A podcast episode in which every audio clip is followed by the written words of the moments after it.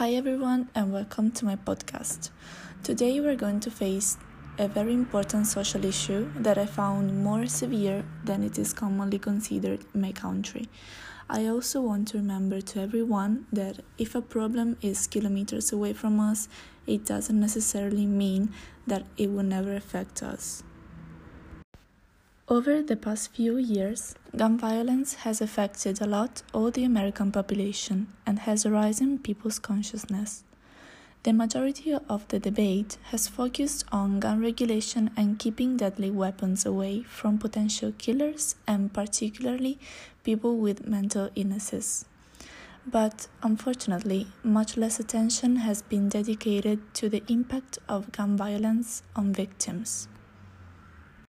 While individuals killed and injured in atrocities, such as those seen on newspapers or on the news, are publicly remembered, the victims of these tragedies are not only limited to them.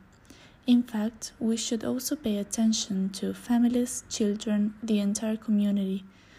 We have to be acknowledged that consequences of gun violence are way more effective and pervasive than what we could ever think.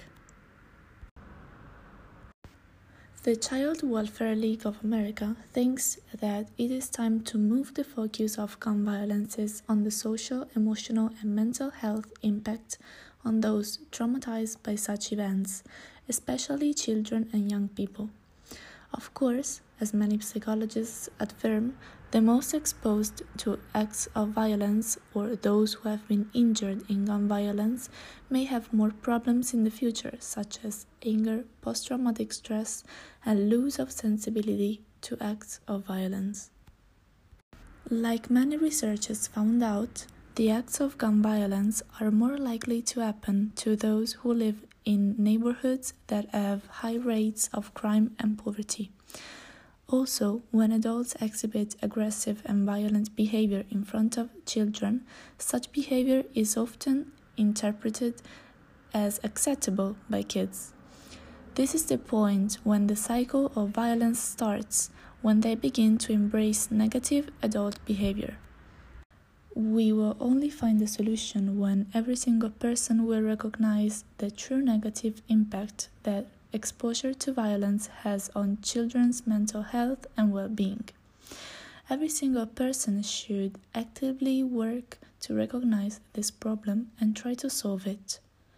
One of the biggest changes should happen in schools, in my opinion. In fact, teachers, principals, and school administration are actively working all over the country to promote pro social behavior and to help children solve conflicts in healthy ways. Also, religious figures are doing their best, teaching them to love themselves, others, and their communities. Social workers are also educating parents on positive behaviors to have with their children to reduce the exposure to domestic violence and traumas. Although all these people are working to solve the problems, there are still many others that should open their eyes to this situation.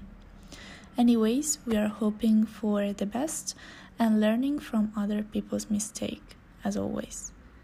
Thanks for listening. Bye.